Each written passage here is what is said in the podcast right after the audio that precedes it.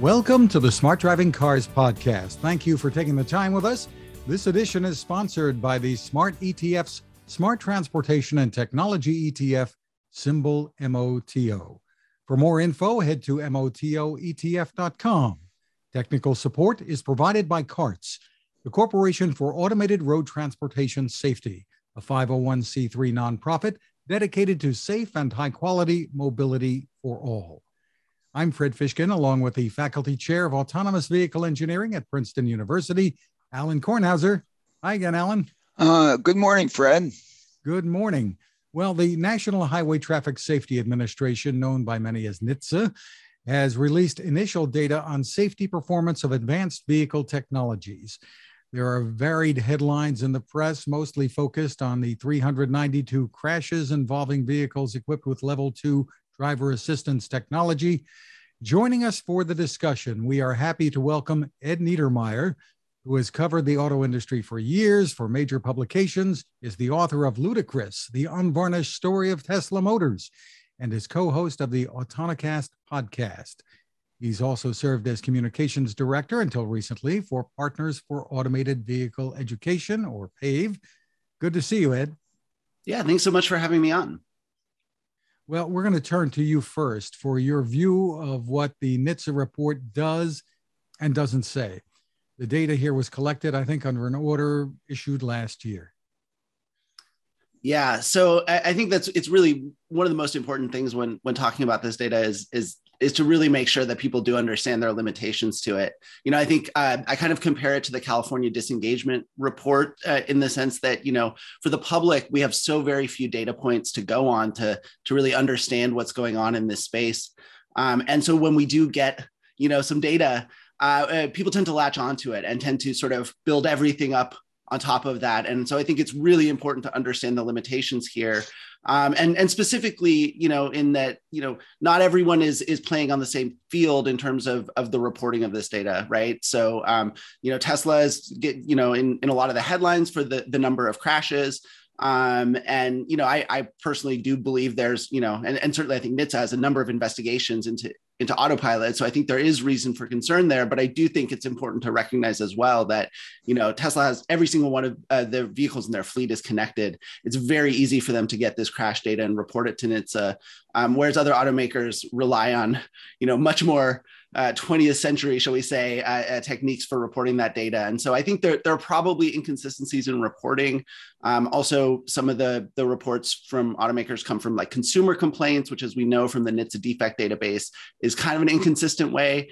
Um, but again, you know, just because this data is not perfect, uh, we need to keep that in mind, but we also don't need to throw the baby out with the bathwater. And and you know, even small and imperfect amounts of data are, are like rain in the desert for us in this space. Interesting. Alan, yeah, Ed, Ed, I think it's really good that you point that out because NHTSA points it out also. I think uh, if you read, if you read what they've put out, they say, you know, don't compare this. You know, some may be apples, some may be oranges, and, uh, and so uh, and and there are those limitations. And I think you you pointed out the, the this the, the issue with any data set is sampling bias Okay, I mean it's I mean, if if if it if it's all the right if there's no sample bias, you just grab it, you know, then you know then all the theory that goes behind statistics works. Okay, and everybody's in agreement. Uh, but but always, you know, everywhere you have to be worried about sample bias. And I think you pointed out here. I mean, you know, for for Tesla, they almost have to report everyone because they've been ordered to report everyone and they know everyone. Therefore, if they don't report it, then it's a Nixon cover up, you know, and we know the cover up is, is the worst crime than, than the deed and when, when you get right down to it. So, in a sense, and for the others, um, you know, they have none. They, they don't have this. They, they, they, it's not that they're putting their, their heads in the sand and saying, you know, we don't want to know, but but the, the mechanism by by which one would find out is just enormously difficult here. I mean, the VIN number doesn't point out what is on the car. I mean, it points out what used to be on cars when VIN numbers were originally designed, but but it doesn't include whether or not it's you know this release of this whatever that's on there that does this A B C D E F or G. So you can't even rely on VIN number you know, which is which, you know, and a lot of things you want to go there. So I mean, those issues, and we need to point that, that out right from the beginning because it's probably important here, right? Yeah, yeah, and and you know, I think those th- these issues with with sampling bias and and and just the the challenges around reporting are, are especially important when you're trying to take sort of big high level takeaways, right? And and also one of the the factors in here, right, is that um, we don't have the mileage, right? And and and so you can't come up with like a crash per mile, uh, vehicle mile traveled thing, which would be the first step towards establishing sort of a high level comparison. And again, NHTSA is careful to warn us: don't compare, you know, uh, one competitor to to another. And I think that's really important. But that doesn't mean there aren't other insights that you can't get from the data. Right. And I think that you know already we've you know found some some pretty interesting things. For example, you know in the the Tesla crashes, uh, you know, and this is just since August of last year. Um, you know, one of the fields in in, in the data say, uh, you know, re- refers to sort of the last reported action that was taken before the crash, and and we found, you know, I did a, a, live stream on on YouTube when the data first came out, and we were playing around and looking around in it. We found 29 crashes uh, just since August of last year of Teslas where the last known action was departure from the lane or departure from the roadway, and you know that's so that's something where okay so it's 29 cases. We don't know you know a, a, rate of per vehicle miles travel we can't really put our finger on the scope of that problem. But just at, at first at first blush you know the idea that a, a, a, driver assistance system specifically one that involves you know lane keeping um, would be departing from the lane or the roadway in 29 crashes um, you know, just in in you know less than a year of, of data. Like that's that's something where again, it's not a big high level takeaway. You have to dig in and find these sort of individual things. But I think that's one of these sorts of things that that to me jumps out as like, okay, may, maybe there are some real reasons for concern here. Yeah, I think you know to sort of uh, go along with with what you found in the, in in looking at the data. Some of the things that I, that, that have always uh, that I've complained about, and and you look at these data. The other one is is is the last reported is going straight and and and the going straight then when you look at the going straight what was the other guy doing the other guy was the other guy was stopped and and you know I, have been I, I don't know I've been way out on on on the complete edge uh, end of the distribution and saying you know there in the automation of the vehicle there are two states that you can be in. You're either vehicle following or you're vehicle leading. Okay? And if you're vehicle following it's it's almost easy. Okay because you just i mean it's always easier to follow than it is to lead i think. Not that i've gotten a chance to lead all that much but you know i'm pretty well chopped up every time i you know i go out there in the front. And and and the issue with with when you're leading is when you sense a stationary object ahead. You know i've been claiming that in every one of their algorithms they suit, they find that and they throw it out.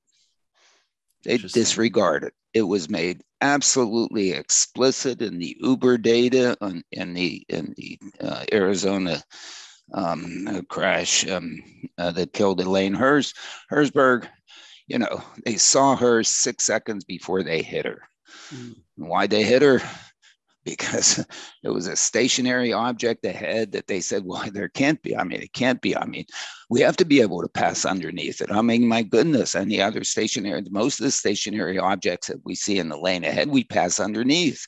I mean, all the all the trees, all the all the over, all the overpasses, all the signs, all these things are like things that you know when these systems are operating. What do they see? They usually see stationary objects. Okay. A lot of the times the stationary objects are out there. Hey, we got a gap. Every once in a while, they're here. Right. Okay. And you and if they're here, are they here or are they here? and it makes a big difference. Yeah. And if you can't do that reliably, then what do you do?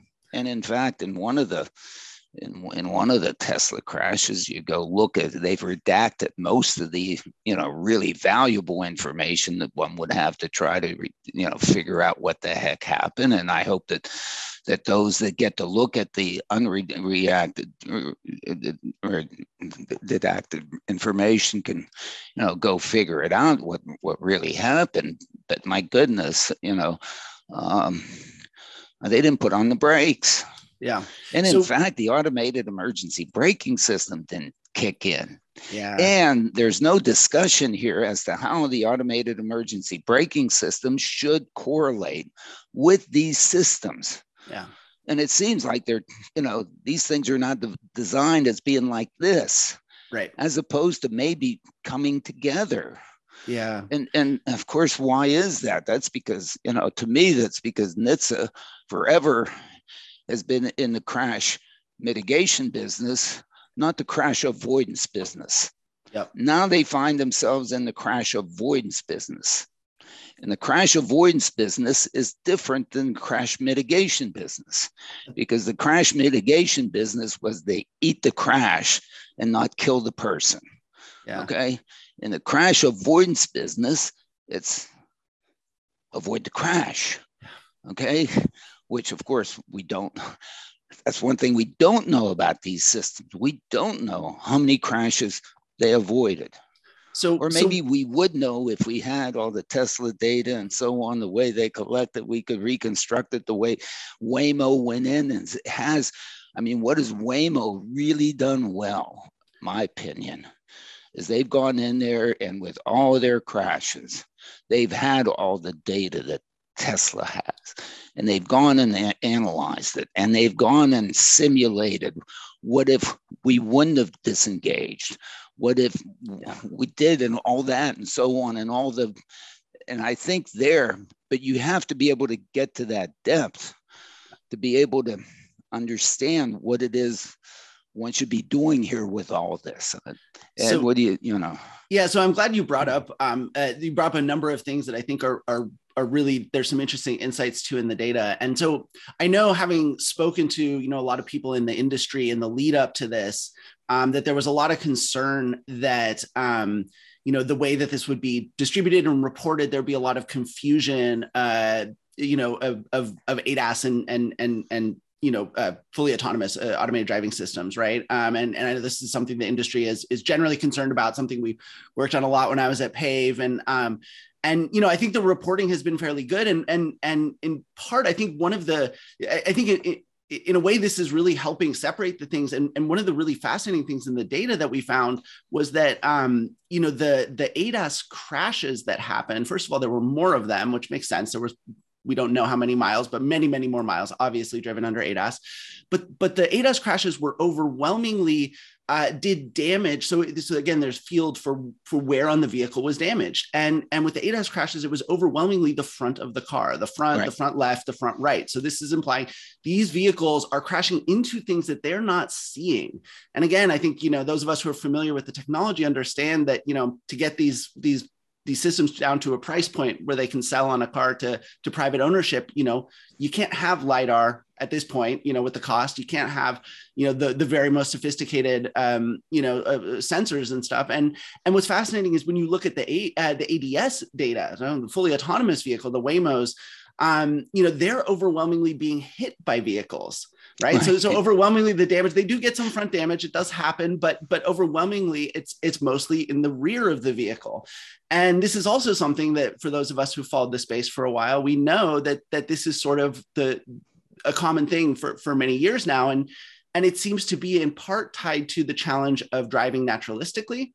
Um, and and oftentimes, you know, these these and not to blame the autonomous vehicle obviously they're the one getting hit it, and it's important to understand those are not at fault crashes right yeah. for the most part if you're getting hit from behind right. it's almost certainly not your fault um but but also you know there there have been um you know discussion and, and reporting around the idea that it can be difficult for for human drivers sometimes if you're behind, if you are behind an autonomous vehicle and it's not driving naturalistically you it, can be a little harder to interact with and that sometimes leads to these sort of low speed rear uh, you know kind of collisions. But i think this this specific data point is so so important for people to to understand and hopefully we can get this out in the in the media more because i think understanding you know w- when you have vehicles that are not only having more crashes but they're they're actually running into things that's a safety risk that you have to take more seriously i think than these sort of low speed sort of getting hit from behind things that you're seeing with with fully autonomous vehicles. And I really hope if these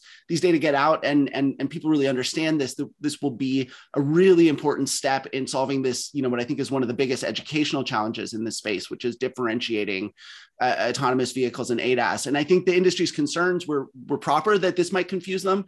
But I think, and I was sort of hopeful going into this, and and I, so far I'm I, I, I continue to be hopeful that that this data and, and especially as it gets refined and improved, that it will uh, actually help differentiate these two sort of classes of technology in the minds of the public, which again is just so so important. Well, yeah, I, I think that that's it's kind of key with this. Um, you know, you call it naturalistic. The, the the the problem is is that is that is that those in driving uh, we misbehave. We we just you know we supposedly have rules. We supposedly have laws. We supposedly are supposed to do things this way, but boy, you know we just don't. Yeah. And and and and when we don't, is when we get into trouble. When we do, we're all fine and dandy. And certainly, you know, if uh, it's it's it's sort of always always been kind of my discussion that in fact we may need two rules of the roads. We may need a rule of the road that is according to the, these are rules that are followed by humans that have all their various whatever tendencies to to disregard, dis to do da da da, misbehave, and so on. And because it deals with a human, and then we may need other roles in which we deal with algorithms. Because when we write algorithms, boy, it's line at a time, boom, boom, boom, boom, boom, boom, boom, to, you know, uh, 64 bits, bam. Okay. I don't care if it's deep learning or non deep learning. It does it, boom. And that is a whole different perspective as to how one thing operates versus how another thing operates.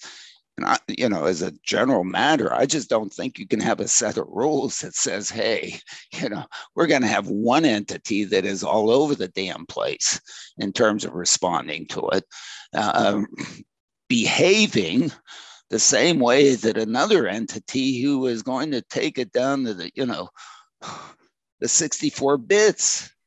It's it's it's different. So therefore, we may need the we we may need to address. We may need to say that the speed limit for a human is 65 miles an hour. The speed limit for an odd for an algorithm is is 74. Okay. I, I don't I mean I've thrown this out and people think I'm mm. nuts okay but but in, in a sense you know if you go on the New Jersey Turnpike and it's it's medium crowded and you do 65 you're a menace yeah okay yeah. if you stop at a stop sign in in in Buff, in, in Boston you're a menace. Yep. If you don't go through a red light for the first seven seconds of the red light in Boston, you're a menace. Why? Yeah. Because that's the way, I don't know, maybe it's not the way Bostonians drive. It's the way we in Princeton say people at Harvard drive. I don't know, whatever. You, you call it whatever you want, but it's, you know, I'm, I'm, I'm overstating it, of course. No, but I mean this is this is the issue we're dealing with, and especially in something that for a hundred plus years has been sold to us as this thing that every one of our macho tendencies says we control, we make happen, we do donuts on our neighbors' lawns. We aggressively and in it, and my speed speedometer says 220 miles an hour. What in Jersey? Are you joking? And and and I can do zero to 60 and what? Where on Cleveland Lane uh, out here? Are you joking? Yeah. I mean, you know, that's the sociology that's in all the, this darn thing. And and it's it's it just makes it really tough. Okay. Yeah. and, and and and so NHTSA i think has to has to somehow or we as a society have to come into play with this thing. Okay. Yeah. No i think i recently went for a ride in a waymo in san francisco and i think some of the most impressive av rides uh, from, have been from from waymo and, and zoox both in san francisco because that is just such a stochastic environment. And it's like it's like brownian motion. Things are just in motion in ways that are just you know i think if, if you haven't been in a, a, a place like that and especially right. you know in the suburbs or, or you know and frankly it's, it's amazingly impressive. A lot of people thought that waymo would be sort of stuck in in sort of phoenix mode you know with big wide open streets and you know carefully oh, controlled everything. And i'll tell you san francisco it's just randomness all around you and you know it doesn't matter. And and you know as a human driver it doesn't matter how good of a driver you are things will happen right? Like it, again right. when when when you get that kind of brownian motion like things things just collide with each other inevitably. And so i think um you know i think actually getting this crash data and and learning that with these fully autonomous vehicles that a lot of it are crashes that you know the system could not have done anything about um, right. I think that's going to be actually a really, it's weird. You don't think of crash data as being something that will build public trust, which again, I think the industry has been really anxious to do. And I think that this crash data, uh, these crash data are actually going to build public trust. And I think there's a really important lesson there, which is that, you know, fundamentally, and, and I understand it's very hard to be, you know, as transparent as you want to be in the, in the, in the autonomous vehicle space. It's, it's just a, there's a lot of secrets and a lot of, you know, kind of poker playing and, and, and things like that on the technical level and the business level and everything else. But I think that like, you know, the fact that that crash data is actually providing a basis to start to build more public trust, which again is just so important for this technology. Um, I, I, hope that that we learn from that, and and again, and you know, as you kind of alluded to, I think uh, you know that that this this first step in collecting and and, and publicizing data continues to improve so that so that the the quality and the insights that the public get out of it continue to improve um, because again I, th- I think that will actually be one of the most important things towards towards building that public trust. You touched on this a little bit ed and and and i know alan it's a concern of yours. So you have this data out there that's valuable. At the same time the way the public consumes it is through the media and the media looks for a big audience very often and, and, so you get clickbait kinds of headlines or even some serious journalism maybe doesn't get it right in terms of what the public should understand about this. Tell us what your thoughts are about how we can bridge that. We need this data but at the same time there needs to be a public understanding of what it is and what it isn't. Yeah. Yeah no and, and i think um you know i think uh it, it is important to to to make sure that that this education is happening. First of all, I, I would like to say, I mean, I think uh, you know this a lot of people in the industry, as I alluded to, saw this sort of as a test for the media. Um, and I haven't done like a really fully comprehensive. I need to to do that probably today. Is just kind of really go through and and and really take stock of the coverage. But I think it's been better than people expected, and I think people the the media has been making a lot of progress, kind of quietly over the last couple years. A couple years ago, in in 2020. Um, a woman named Liza Dixon came out with a story, uh, a paper, uh, uh, an academic paper called "Autonowashing," and there was something about that that word and and her very elegant explanation of why it's so important that in a human in the loop system the driver's trust is calibrated to the actual capabilities of that system. And and she just made it very easy to understand. But i think more than anything it was coining that term autonowashing and it started to take off on twitter and then you started to hear it in conversations. And it, it still hasn't gone i think as far as it, it can. But i think especially for the media who are looking at that public discourse around this technology it really helped bring home their responsibility to to get these uh, these things right, and in particular around you know not letting people believe that systems that are not autonomous are, are more autonomous than they are. So I think you know more progress needs to be made, and I think that um, you know the the industry. I think you know the, there are you know there's infrastructure in place. I think to to kind of do more of that media outreach and education.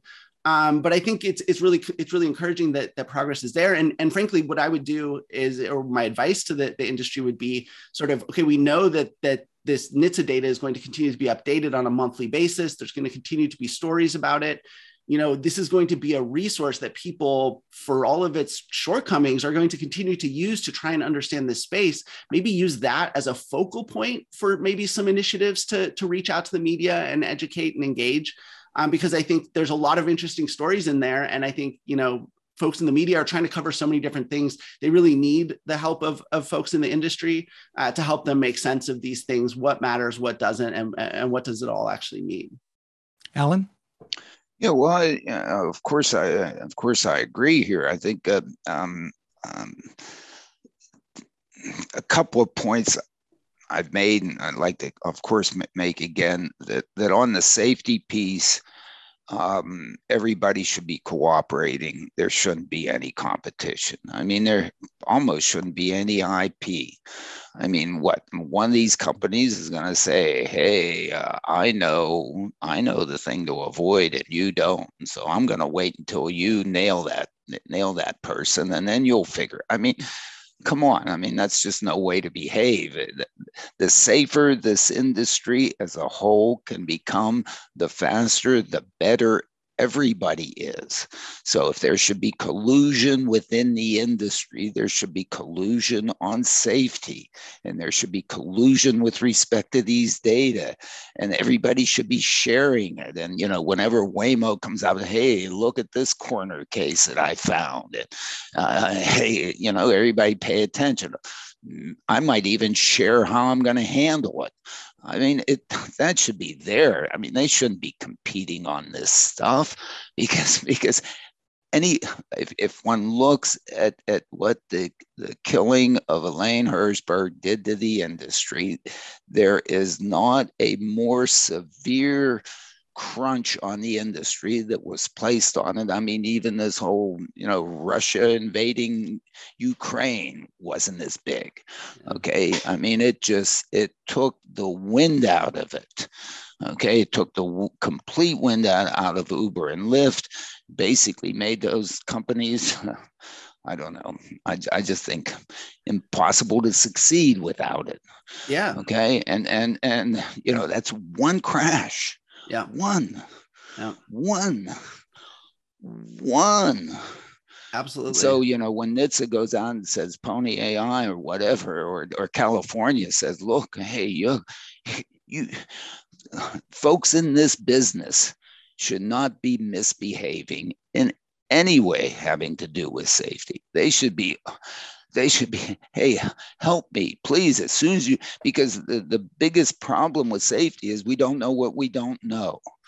Okay you know all the you know yellow stickers all over my car having to deal with the passenger airbag possibly killing a child. When people put put airbags first in passenger seats nobody ever thought it was going to kill a child. Yeah. We didn't know. Yeah we we didn't all of a sudden the child got killed. Oh my goodness. Okay now let everybody know look we got to be careful about this one. I mean this is the same fundamental situation we're here in. Yeah. And, and to me that's that's what you know all this you know running into the back end it's not running into the back end of fire trucks with lights on. It's a stationary object ahead guys. Yeah. When you're leading that is a tough thing to deal with because you always assume such a high percentage of the case you can pass underneath that sucker. Okay. And the yep. few times that you can't, you've got, and, and so the code has to be tight in that. Yeah. And we we need to make that tight. We make that tight so that you know the brakes aren't you know tapping and somebody why'd the brakes go on? Oh geez, I have to take it back to the dealer because it's not working right. You know, the, the, the that false alarm rate at that point is just such a tough one. yeah. anyway, um, well, and, and I bunch think along those those lines, but whatever. You know, I, I, people have asked me a couple of times, you know, why they think um, NHTSA sort of released this data uh, set so so quickly. I mean, this is less than a year of data, yeah, right? No, it, and it, I think yeah. I think you have to look well, no, and, and I think you have to look at sort of the other things that NHTSA sort of has on its on its plate uh, and its docket. So of course you have you know the, a number of of investigations into Tesla Autopilot. I think clearly these data are, re- are relevant to that and will probably be part of, of building that case. But I think the other piece is you know comments just last week closed on uh, an update to NCAP. Um, and one of the big pieces of that of that update to NCAP that's now moving forward is uh, you know discussion of, of how to improve the, the driver assistance systems, particularly um, you know uh, uh, like uh, vulnerable road user, uh, so like pedestrian aware AEB. Um, and and low light conditions. You know, we know that that that vulnerable road user deaths continue to go up.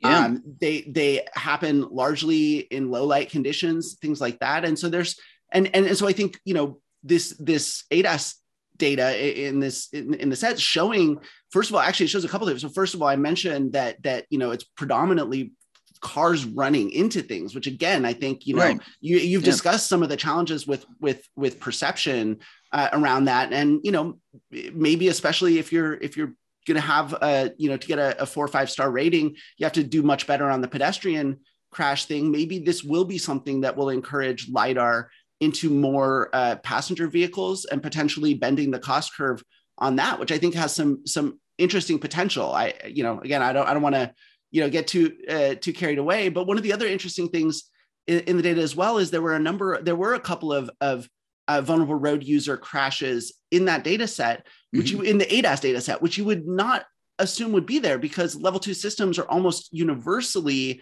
you know designed for the freeway you know controlled access freeway uh, operational design domain. And so how are how are they hitting vrus right? And it's because people are activating these systems outside of there. Uh, you know they're they're activating them on public roads and the automakers are not putting these constraints in. And the ntsb and several you know tesla crash investigations have pointed this out as a factor. And so i think there's like a number of actionable items in this data that that kind of align with some of the things that NHTSA is looking at, um, sort of making progress on. And um, so I'm really, I, you know, I think that's it's going to be really interesting to see sort of how they kind of pull on some of the insights in this data in, in building policy going forward. And again, as as this data collection gets better and better, I mean, in theory at least, right, that's going to allow them to kind of make better and better, not not just sort of a, a defect investigation and enforcement type of stuff, um, but but really proactively making better better policy, and that's one of the things I'm I'm pretty excited about about this whole effort. Yeah, I, I think you know, and, and, I spent a little bit of time looking at the data. I think one of the Tesla um, fatalities is a is a uh, is a pedestrian. Um, I think the impact velocity that they happen to have in there, off the top of my head, is like 40 miles an hour type of thing, and so on. Uh, unfortunately, there's a lot of redacting. There's not enough information there to, to know where it is.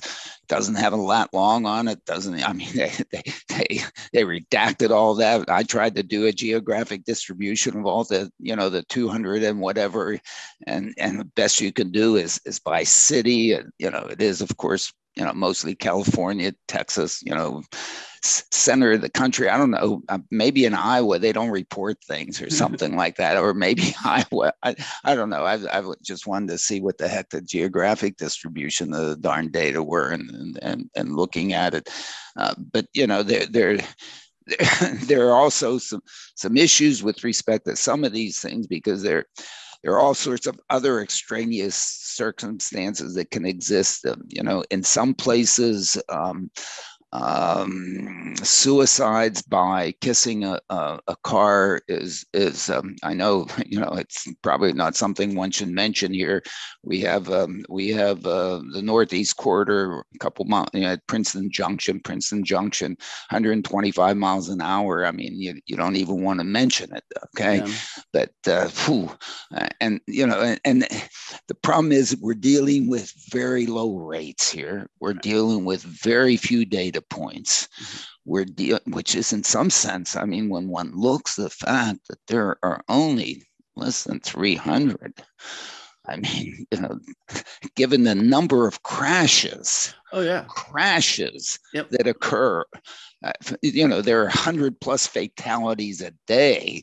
You know, uh, the number of crashes that occur are like wow and and the definition of a crash here is especially in the in the uh, uh, automated side you know um, uh, you know it's it's like you know, I think in one a pedestrian collided with a with a stopped vehicle. I mean, it's, oh, yeah. it's almost that bad. I mean, and the yeah. one I think, in thinking back to the earlier data, from California. I think it was a two mile an hour.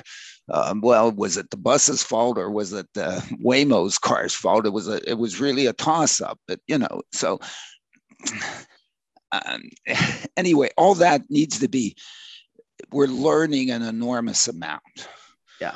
to me, maybe, maybe the biggest takeaway is that the numbers are really this small yeah. and even for tesla that they're this small given that they know everyone and unless unless they're covering up which I doubt it because, again, as we said, first thing that's worse than the crime.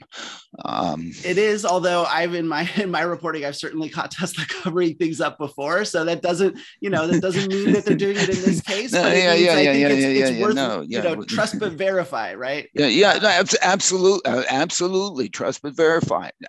That's that's my motto on all these things. Absolutely, but from the look at it, looks at it. Um, there are some things that we can we're learning that we can do a heck of a lot better. Yeah. And and, and um, no i think like there's been sort of a vacuum you know around this kind of data in in the public discourse at least. And kind of what's filled that vacuum up to this point has actually really been um, Tesla's, you know, again, Elon Musk and, and, Tesla say whatever else you want about them. They're great at getting people's attention, right? right? And and they what so they've kind of set the definitions a little bit around this whole conversation by releasing this uh, this quarterly safety report, which has really been the only thing like it. And and that's really been sort of set the the, the rules of, of just again in the public discourse realm.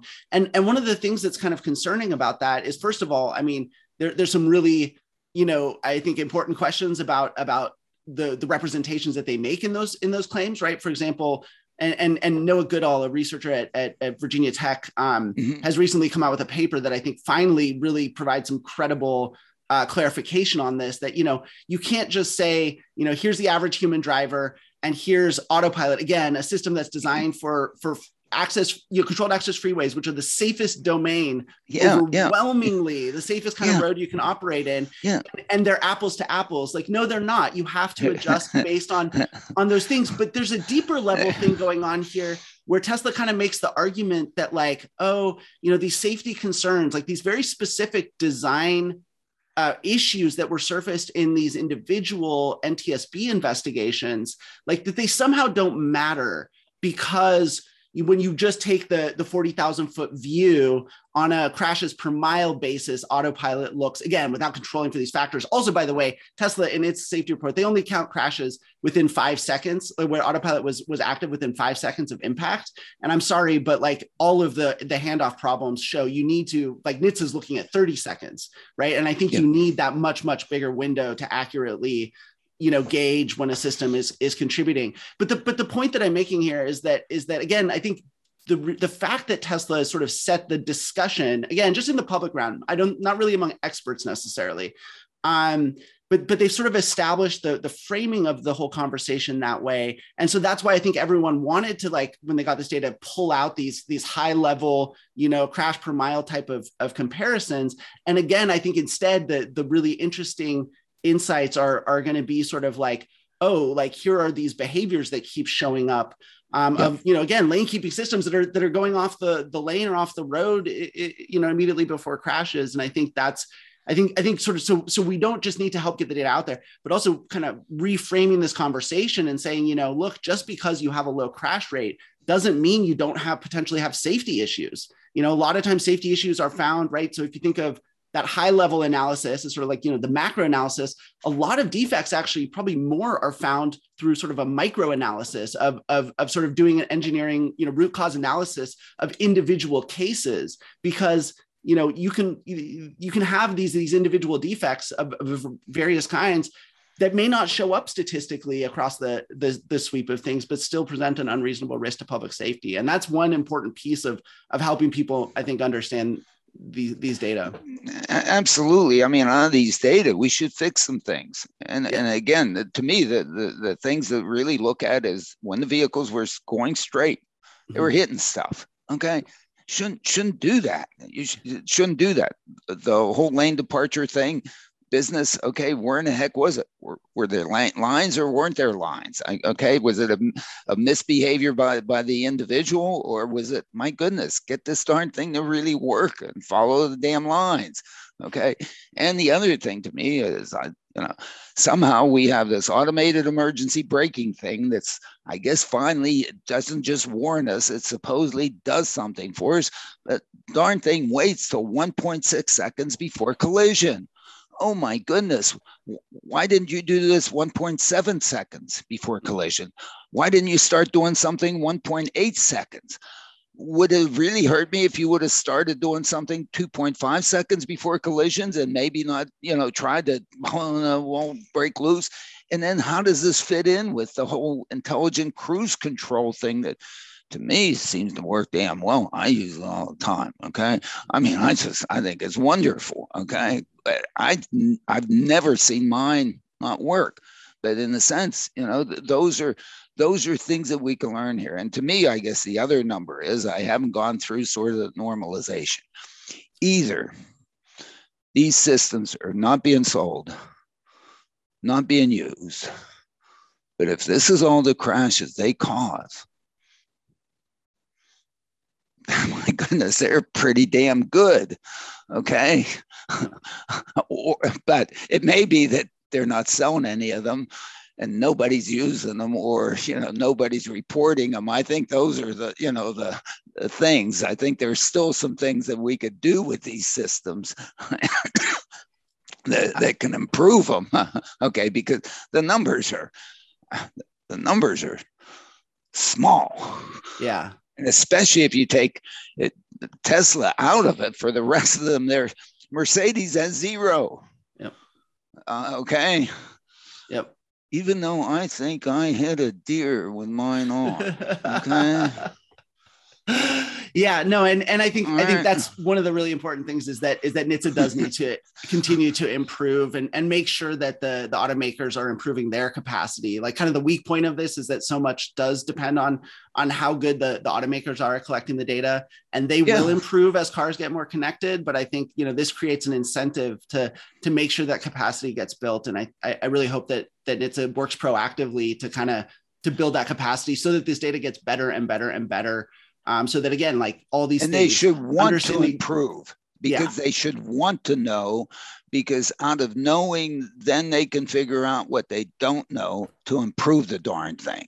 So it is very much in and. Share it with the others darn it. And if washington doesn't let you then then do get some legislation that says you can collude mm. on safety. Okay? That is an antitrust that is yeah. in the public uh, value domain. Uh, anyway, that's great, that's great my point, that's my uh, sorry to. Well, well, we'll be back, but this is a good time to remind you about our sponsor, the Smart ETFs, Smart Transportation and Technology ETF, symbol MOTO.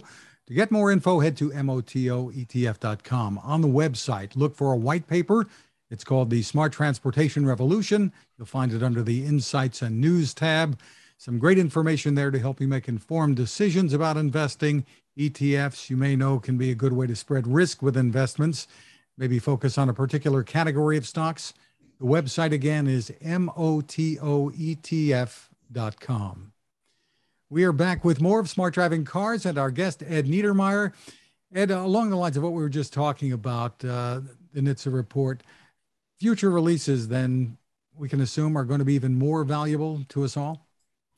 I mean, I, I certainly hope so. Um, you know, I think, uh, you know, again, folks in the industry were really concerned about this uh, initial, um, you know, sort of dump. Um, and I think part of that was just the fact that that NHTSA kind of I think they've kind of been on the back foot with this entire uh, special uh, uh, special general order. I think it kind of took them from surprise from the jump, and I think they've been sort of you know not as in the loop as they maybe kind of wanted to be.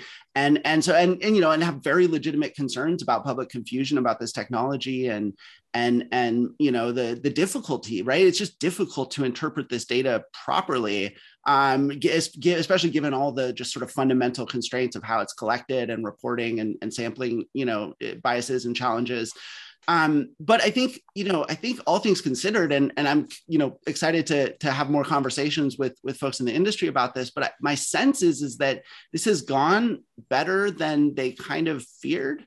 Um, that that the reporting again that you know maybe not perfect but but there was some context provided uh, for it. They they did very clearly separate the data point. I'm you know I think we're really glad it wasn't just you know one one uh, spreadsheet with or like two sheets in the same spreadsheet file or something like that. I think even just little subtle things like that could have helped confuse people and putting them in just in different different uh, uh, uh, excel documents. Um, and i think the media uh, you know stepped up to the challenge and, and was aware that this was going to be a challenge. And i think they've so far done pretty well. And I think the, the key is, you know, there's sort of two pieces of this. On, on the NHTSA industry collaboration side, I think there needs to be a lot more just conversations. Like I think, I think this has been, you know, I think I think it's understandable that that that NHTSA wanted to do what it was going to do and not sort of have the industry influence it too much. But I think going forward, now that it's been established, you know, they need to work together to to improve this reporting. Just so it's like because if the data is going to come out, you know, no no one can fight that now. The data will continue to come out. The only question is how good is it? And I think that you know is something that everyone can collaborate on. And then and then separately, as I discussed before, um, you know, I think the industry should really sort of uh, embrace this data and the sort of ongoing release of it as an opportunity to build their relationships with with folks in the media, helping them really understand these data, what they mean, um, and, and I think that those sort of two pieces, improving the collection and then improving the sort of public analysis and explanation, um, you know, this is actually exactly the kind of thing that the industry has been trying to do. I mean, with with Pave, like this is this is like mm-hmm. a, a, an amazing thing for for for that kind of effort. And so I think, um, you know, I really hope that people again now that now that there's no doubt that it's happening now it's like okay it's out it's happening. We've we've we've taken this first step. Let's really find ways to work together to to, to make the most of this. Yeah and along those lines i think it's you know as, as i look at the the california disengagement reports of course you know when they first came out everybody was really you know hey this can be gamed uh, yeah, okay. Some people sat there and played games. Guess, guess what? All the people who play games are now out of business, I think, in some sense. I mean, to me, my view of, of the disengagement reports, if I'm going to go out there and test, I want to maximize disengagements. I, I want to find the corners. I want to find the stuff that I don't know. That's what I'm testing for. Then I'm going to go back and fix it but I'm done. If I if I know it's to work here, am I to just sit there and accumulate miles so my my my disengagement per mile number? Because I mean, uh, kidding me? Get out of here! That I mean, that's that's that's not the value of testing, uh, and not to get a, a you know uh, some some something in some publication and, and some click bait that said, "Who I did." No, man, I want I want to find out where I need to improve. Yeah, I hope that the industry takes this and says, "My goodness, all the crashes. I want to put it in the VIN number." What the heck this stuff is so that because I know at least VIN mm. number is going to get collected and I can go see, oh my goodness, it was this thing that was there and get then from the VIN number right now to be able to go find this from a police report. I mean, yeah, that's hard work. It I don't know who writes the algorithm that goes and, and scrapes all the police reports to go find this stuff. I mean, not, uh, you know, maybe I'll get one of my students to do that or something like that, but whatever. But that, it's not easy. Yeah, and, and I think you know the I love the the disengagement report comparison because you know as you said like when, when that's the only data point you have, of course people will latch onto it and overinterpret it because what else are you going to go on? People are curious about this stuff, yeah. you know, and so they're going to use what they have. I think the other really interesting uh, sort of example of of like where to you know how to be careful about this so so i think in general the lesson is right the more data you put out there the more transparent you are the, the less people will overinterpret any one piece of it right. and you, you get a better picture right um, but then i think the other the other piece is you know i know uh, from my coverage of sort of the traditional auto industry and some of the the safety scandals that have happened um, you know the NHTSA complaint database is, is a very important tool for the regulator um, and and it's publicly available but i think you know we've also seen folks get into trouble certainly my colleagues in the media i think in, in some of the past safety scandals got into trouble by overinterpreting uh, overinterpreting that data which is self-reported self-selected very subjective oftentimes in crashes particularly with with ADAS, you know, the the person reporting this crash and describing it, you know, because as you said, the, the narrative details, it's it's frustrating that that's that that's redacted, and I do hope that that NHTSA going forward doesn't just put that in the hands of the company. I hope they force the companies to provide the narrative, and NHTSA itself does that redaction, so they keep it to only the bare minimum because companies absolutely um, you know, abuse that. But but again, one of the you know one of the things with these with the complaint database, and this is just talking about standard defects. You know, this is not about uh, uh, driving automation technology here. Uh, is that is that it's just people can kind of say whatever they want you know and and and you know people's just as as people are are, are sort of random and and and you know dri- drive their vehicles you know in sort of animal spirits kind of irrational ways the same thing has to do with with with reporting data right? The, your perception mm-hmm. and your and your retelling of a crash oftentimes is very subjective. And so so that's something that i think NHTSA needs to be really careful about is make sure this doesn't just turn into another one right. of those um, because yeah. that I think will make the data. There'll be so much noise, it'll be hard to get the signal. The, the, sample bias of that, the whole, I mean, it's the whole problem with the internet. I mean, look, we're going to have a hearing at one o'clock this afternoon. It, you know, look, looks at, you know, just crap out there that's put out there that's whatever that's i mean yeah so you have to i mean there, there's data there data and there data there are supposed to be recorders on these things Okay. The recorders are supposed to be just like the recorders we've had in aviation that has basically saved our butt in aviation. I mean, what I mean, what a what a beautiful thing to put to to be in every airplane is to have those two black boxes. Why? So that so that we could find out what we don't know. Yeah. Okay. I mean, you know, and it's important here. And if it shows up, look, I, I if you're going to do something, nothing is perfectly safe, and we shouldn't even have that as an objective. Okay, it should be uh, the reasonable and to to just do good work, and to do good work, you have to you, you have to know what you don't know.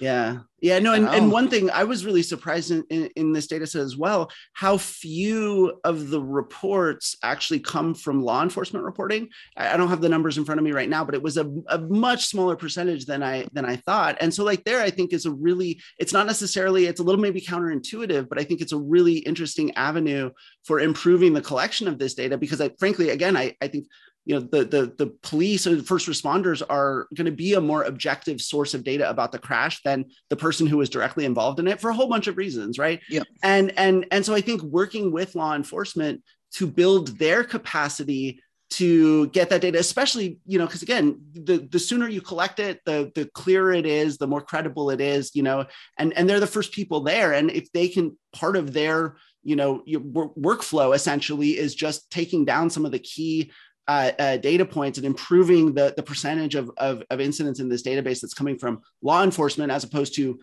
the people involved in the crashes, I think that's a, a really good way to, to improve the quality of these data.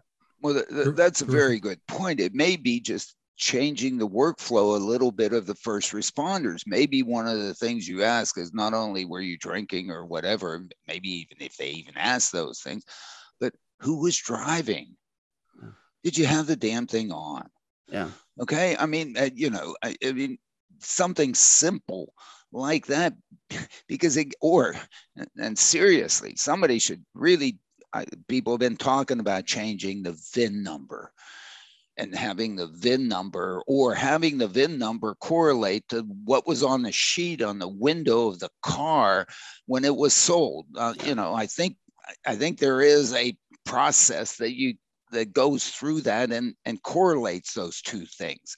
Yep. And, and, maybe the OEMs need to make that available so that when you have a VIN number, you can tell, oh, yeah, uh, the, the feature, the Distronic feature was available on this car, was put on there. Okay. And you go through the, the maintenance records and it was never turned off or we, or what, uh, you know, I mean, you, the, the data are there. Could, I'm not saying it's easy, but you could because the yeah. data are there.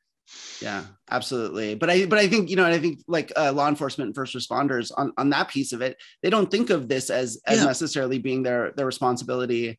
Um and, and, you know and they've got enough on their plates for sure but absolutely but I think it, it, doesn't take much to just do some education around hey this is really important not just for understanding you know safety issues in in the short term that need enforcement action but again developing policy over the long term. And if you just do a little bit of collection and then and i think especially i think making sure that there's a clear conduit from all of these little local law enforcement and, and first responder outfits to this NHTSA database. I think that that might be in some ways the the challenging piece of it. But again, I think you know this is a you know there there are so many ways in which in which collecting and and and and bringing data back to the the policymakers uh, can improve so many aspects of of of everything to do with certainly with with transportation, but even beyond. Um, I think this is a really interesting test case, and I think that hopefully the motivation is really strong because you know this isn't just about you know making the sewer system work better or or something like that. This is human human lives right? And and i think that um you know especially first responders understand you know how how serious the the cost of these crashes which again i think you know it's way too easy in this country to just be casual about 40,000 people a year dying and just think of those as just numbers. The first responders know that this is not just numbers. They they see the people, yeah. they see what happens, they deal with the family members. And so I really hope that that you know um that that that is something that can really be helped to, to again just sort of improve this collection, get, get the data coming in from more sources, from more objective sources, and give them the tools to make that easy so that they don't, so it's not a, a something that takes them out of their, you know, out of their way to do it. It should just be a standard part of that uh, uh of the work that they do because we have so far and i think people don't understand necessarily how hard this technology is to regulate and how little data it, not that exists as you say there's data all over the place right? But but it's just not getting to the regulators um, and frankly to the public in in really actionable ways. And i think the public needs to be a, a stakeholder in this.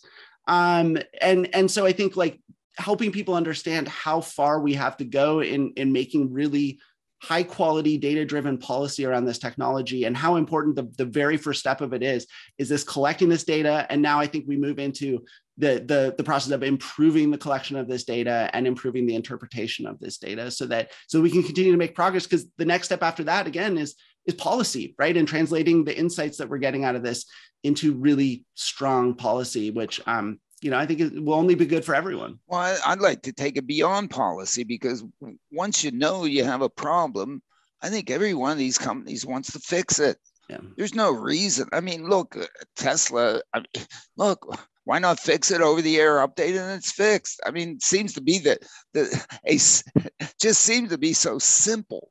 Yeah, Once but, you know that, that, that there's a problem, okay. But the I, NTSB I think, has has pointed out problems with Tesla's, you know, autopilot design since, you know, 2018, 2019, 2020 they were doing these these reports out there. And and they have, you know, when was the last time you you remember the NTSB putting out safety recommendations stemming from investigations of fatal crashes and the company just doesn't even acknowledge it or respond to it. I mean, that's pretty that's pretty unprecedented, right? Well, yeah, I, I, I, yeah, I, I know. I don't, I don't know. I mean, you know, it just maybe the other, maybe you know, when when the other companies all have over the air updating, they won't have that. They'll just deal with it. I, it just seems. Uh, yeah, yeah. No, I mean it's frustrating. Why, why, why, why, continue the name? I mean, it's it's it's almost silly. Okay, it's, really, it's almost silly. It's really frustrating that that they have such good data, but also Tesla. I mean, have have better you know ability to collect these data than anyone else, and yet how they use data publicly um, how they their failure to respond to, to, to serious safety criticisms, you know, and and just how they respond in general to to you know reporting and all kinds of other things. It's like they have all of everything they need to be way more transparent and build more public trust than anyone else. And yet Tesla is the outlier in the industry. I feel like everybody else in the industry, you know, they they're part of organizations like Pave and things like that because they see building trust is so important. And as you were saying, one one crash is not just a problem for that company it's the problem for the whole industry.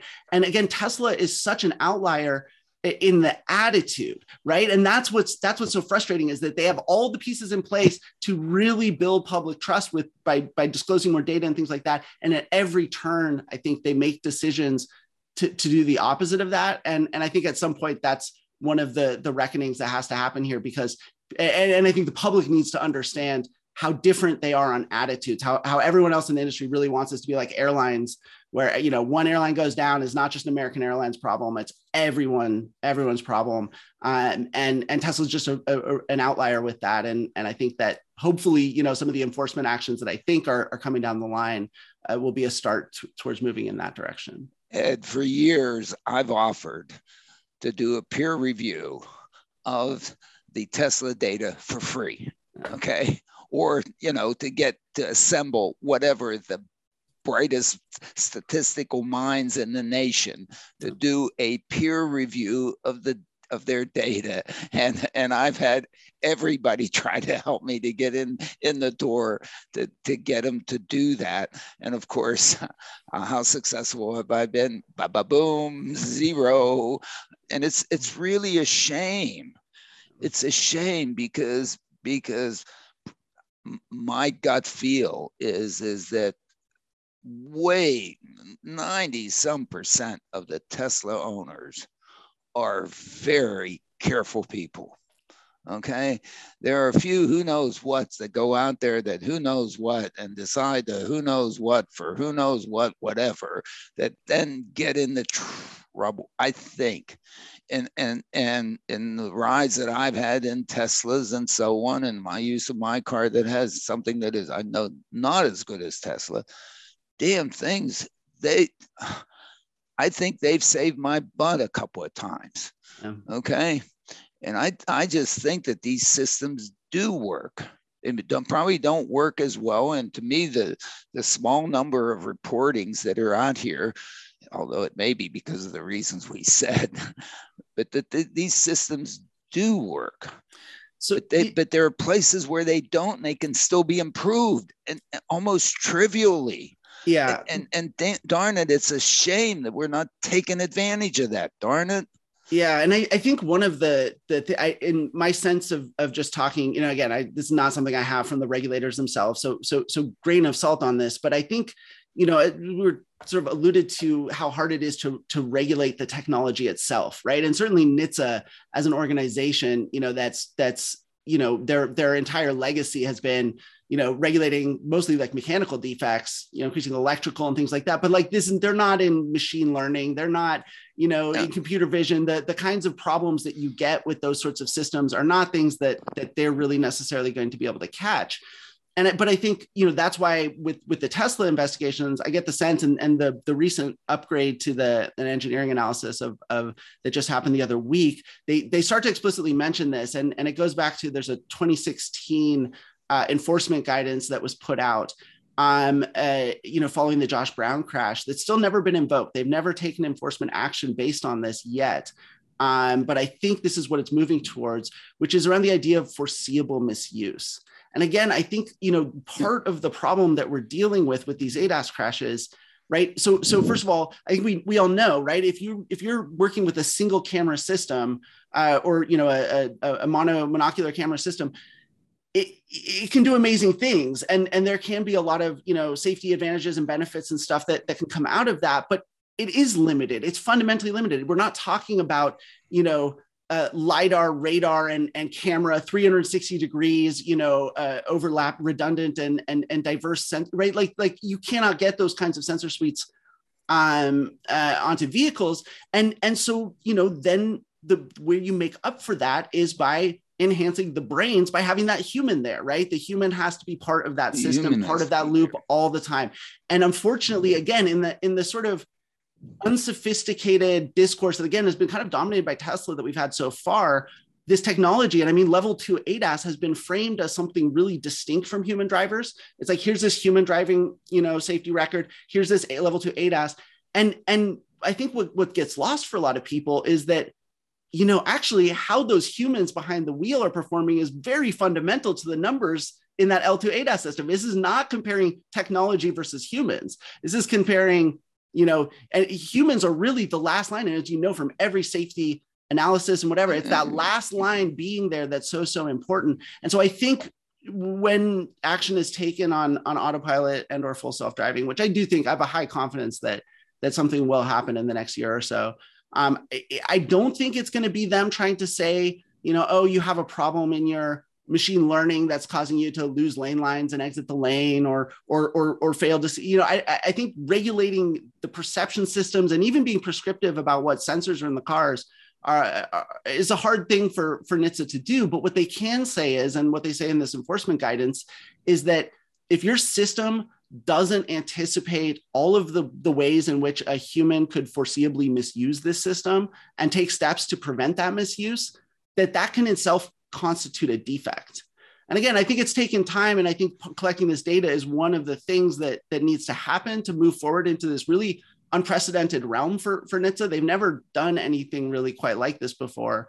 Um, but I think, you know, on, on, this public education and awareness and with the media side of it, I think it's so important to emphasize that these level two systems, what distinguishes them is that is that they're not an unassisted human driving. They're not an automated driving system. They're a hybrid right? It's it, you have like a human you have a robot and then you have cyborgs which are sort of a, a fusion of the two. And if you take the human out of a cyborg you have a robot that doesn't work right? Fundamentally. And and so i think when people understand when i use these level 2 systems i as a human am fundamentally part of this hybrid system um and and i think uh, uh, you know so so i think this is this is this it's the human element of these level 2 systems that i think is going to be the focal point for NHTSA in part because in part because that's where a lot of the safety issues really genuinely are um, because the human is the last line of defense, but also I think because it's something that they can regulate in a more sort of consistent way without having to go through and try and write rules around like that really gets into this technology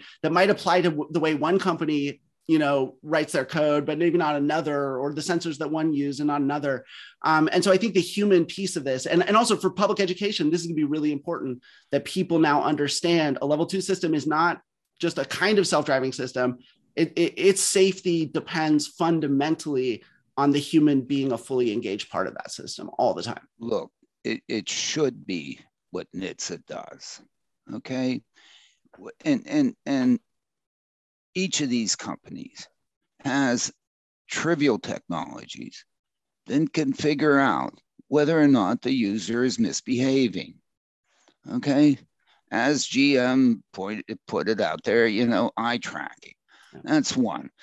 You know, it has cameras inside. It can see whether or not you, you hung a Coke can on the damn steering wheel to provide torque. Okay.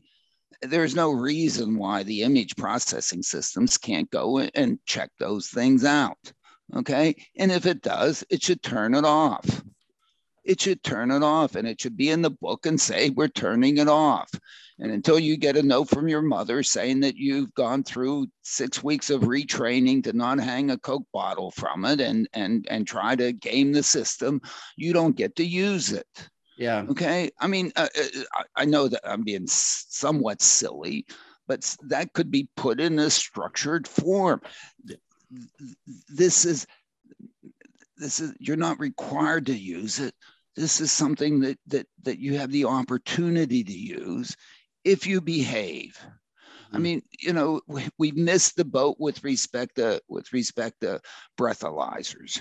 We could put breathalyzers in cars to say the car doesn't run if you don't pass the breath test. Okay. And we can put enough code in there, enough cameras, enough sensors in there to get 99% of the, you know, the the the ways around it that any goofball would put in there. And you know, would you never get 100%.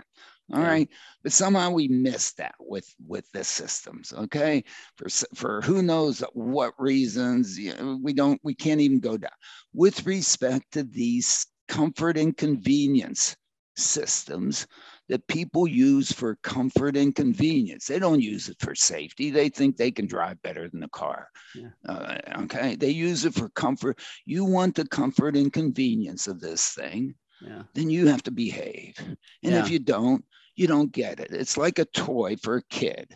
No, yeah, you know, I don't mean no, but but I, you I, know, you're absolutely right. But I, I, think the other piece of this, so so one of the things I'm really keeping an eye on is um I IIHS uh, Institute uh, Insurance Institutes for for Highway Safety. Yeah. Um, they're developing they developed some principles um uh, around level two ADAS uh, that they are now in the process of translating into actual test uh, tests. Mm-hmm. And I think if you if you go into those and, and you look at the things that they say are important principles, I think there's a really important insight there. And they've been really, I really commend the work that they've done because what they what these are responding to is the fact that these level two systems, unfortunately, I think a lot of them are being put out and, and being marketed you know to take advantage of people's excitement about self-driving you know fully autonomous technology and to give people sort of a uh, you know well we can't give you your self-driving car but like this is sort of as close as as we can get you know in something that we can sell you. And and i think you know what, what these ihs principles show is it's not just part of it is absolutely calling it full self-driving, just the, the irresponsible demonstrations and, and, and talks and whatever, those all things matter. We, and we're getting more data that really show a, a, clear link between what these companies say and, and the misuse of, of these systems. But there's uh, subtler things too, which is what IHS is going after, which is like, you know uh, little cues that the system does that that kind of encourages you to believe that it's sort of a self-driving system versus something that is very clearly an assistive system and just like one of the sort of counterintuitive things is like if you come to a stoplight and you have ad- adaptive cruise control on it should not then immediately restart. Uh, it should not automatically restart. It should be up to the human if you come to a stop. Yeah. That, that it should disengage and, and the human has to proactively drive re-engage. and then re-engage the system Absolutely. so that it's clear this is about the human the human is never not in control these systems just just exist to assist them and again these very subtly in, in these behavioral uh, ways reinforce it and give people the wrong idea so well you're right a lot of it is misbehavior i think unfortunately you know either either through accident or or i think maybe intention in some cases, the design of these systems encourage people to treat them like self-driving systems when they're absolutely not. And so I think it's a multi-pronged thing. We need to attack it with education and and and the mm-hmm. media and public mm-hmm. awareness. But I think then on the, the the manufacturer side, I think designing these ADAS systems to make it more clear. This the automation is just here to help you out. You are fundamentally still the driver. Um, we have a lot of progress to make on that. Maybe we need a big sign, you know, instead of these yellow things about the airbag. This system can kill you, you know, just like I haven't bought a pack of cigarettes in 50 years. One. I don't know, but apparently that's on a pack of cigarettes these oh, days. Yeah. I, I, don't know. I, I wouldn't know. Anyway. It's been about five years for me, and I can confirm there's definitely some, some pretty, uh, pretty well, bone chilling. Congratulations. Thank uh, you. you know, congratulations to you. Don't well. ever take one. I, I've been more than 50 years doing, you know, if I had one, I'd be. Pff, I'd be done. I mean, I'd be all the, it would be terrible, whatever. Yeah. I, I, I, quit when I finished my book. So, you know, I, I, I was not going to be able to finish the book and, and, quit. So don't write another book. It's not worth it. Terrific. What a, what a great discussion, uh, yeah. Alain. Uh, yeah. One other thing we wanted to touch on before we wrap up here is that the uh, Smart Driving Car Summit held this yep. month, uh, really exciting and a lot coming out of it still a lot to digest here. Yep, uh, we it was um, you know I'm still on, on cloud nine as to how well the whole thing went out, and I think you know we're gonna um, we're gonna change the world.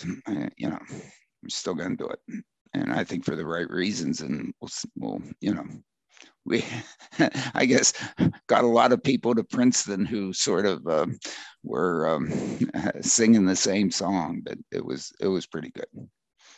Terrific. And uh, what has to happen now to get the moves moving moving in New Jersey? I guess is request for proposals. Gotta find a technology company that believes it. You know, that believes that in fact, you know, to to get the massive scaling and and societal and and corporate value, that you start. You know, you start with the people who can benefit most, as opposed to the people who can who have already too many ways to get from A to B. But you know, that's a philosophical difference, and um, and um, but all we need is one and we're on the road. We want to thank uh, Ed Niedermeyer for spending time with us. Uh, great insights, Ed, and a, really a terrific discussion. Find more at Autonocast, A-U-T-O-N-O-C-A-S-T dot com.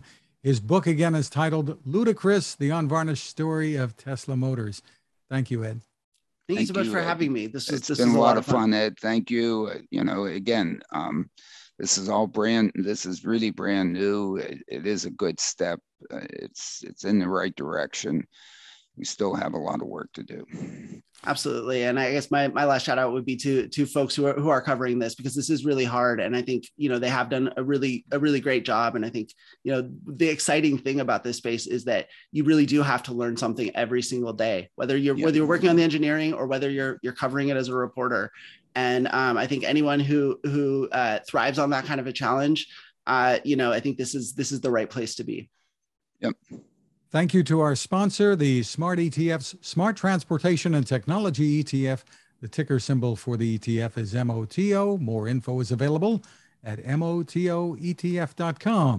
Technical support is provided by CARTS, the Corporation for Automated Road Transportation Safety, a 501c3 nonprofit dedicated to safe and high quality mobility for all. You can find us at smartdrivingcar.com, also on Anchor FM, Spotify, TuneIn, Apple, Google, Spreaker, wherever you turn to for podcasts. Smart speakers can play us too, of course. You can find my tech reports at techstination.com. I'm Fred Fishkin along with Alain Kornhauser. Thank you for listening or watching. Please stay safe.